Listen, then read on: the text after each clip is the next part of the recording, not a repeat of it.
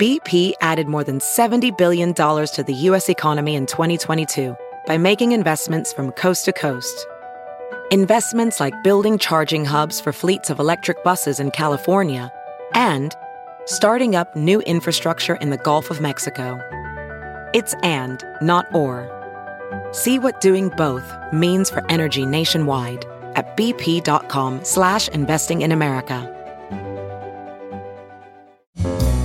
It's Merriam-Webster's Word of the Day for March 24th.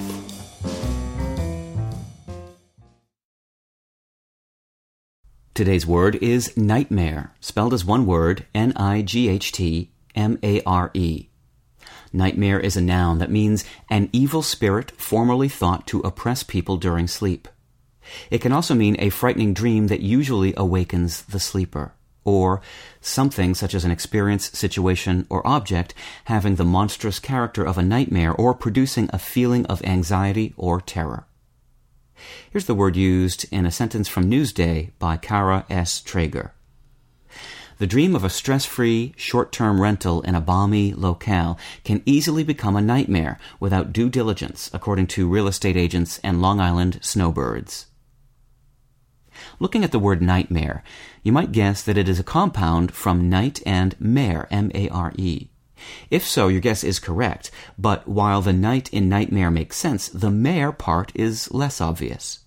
Most English speakers know mare as a word for a female horse or similar equine animal, but the mare of nightmare is a different word, an obsolete one referring to an evil spirit that was once thought to produce feelings of suffocation in people while they slept.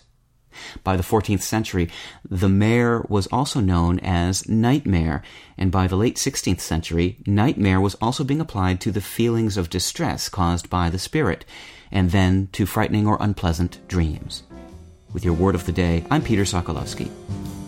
Visit Merriam-Webster.com today for definitions, wordplay, and trending word lookups.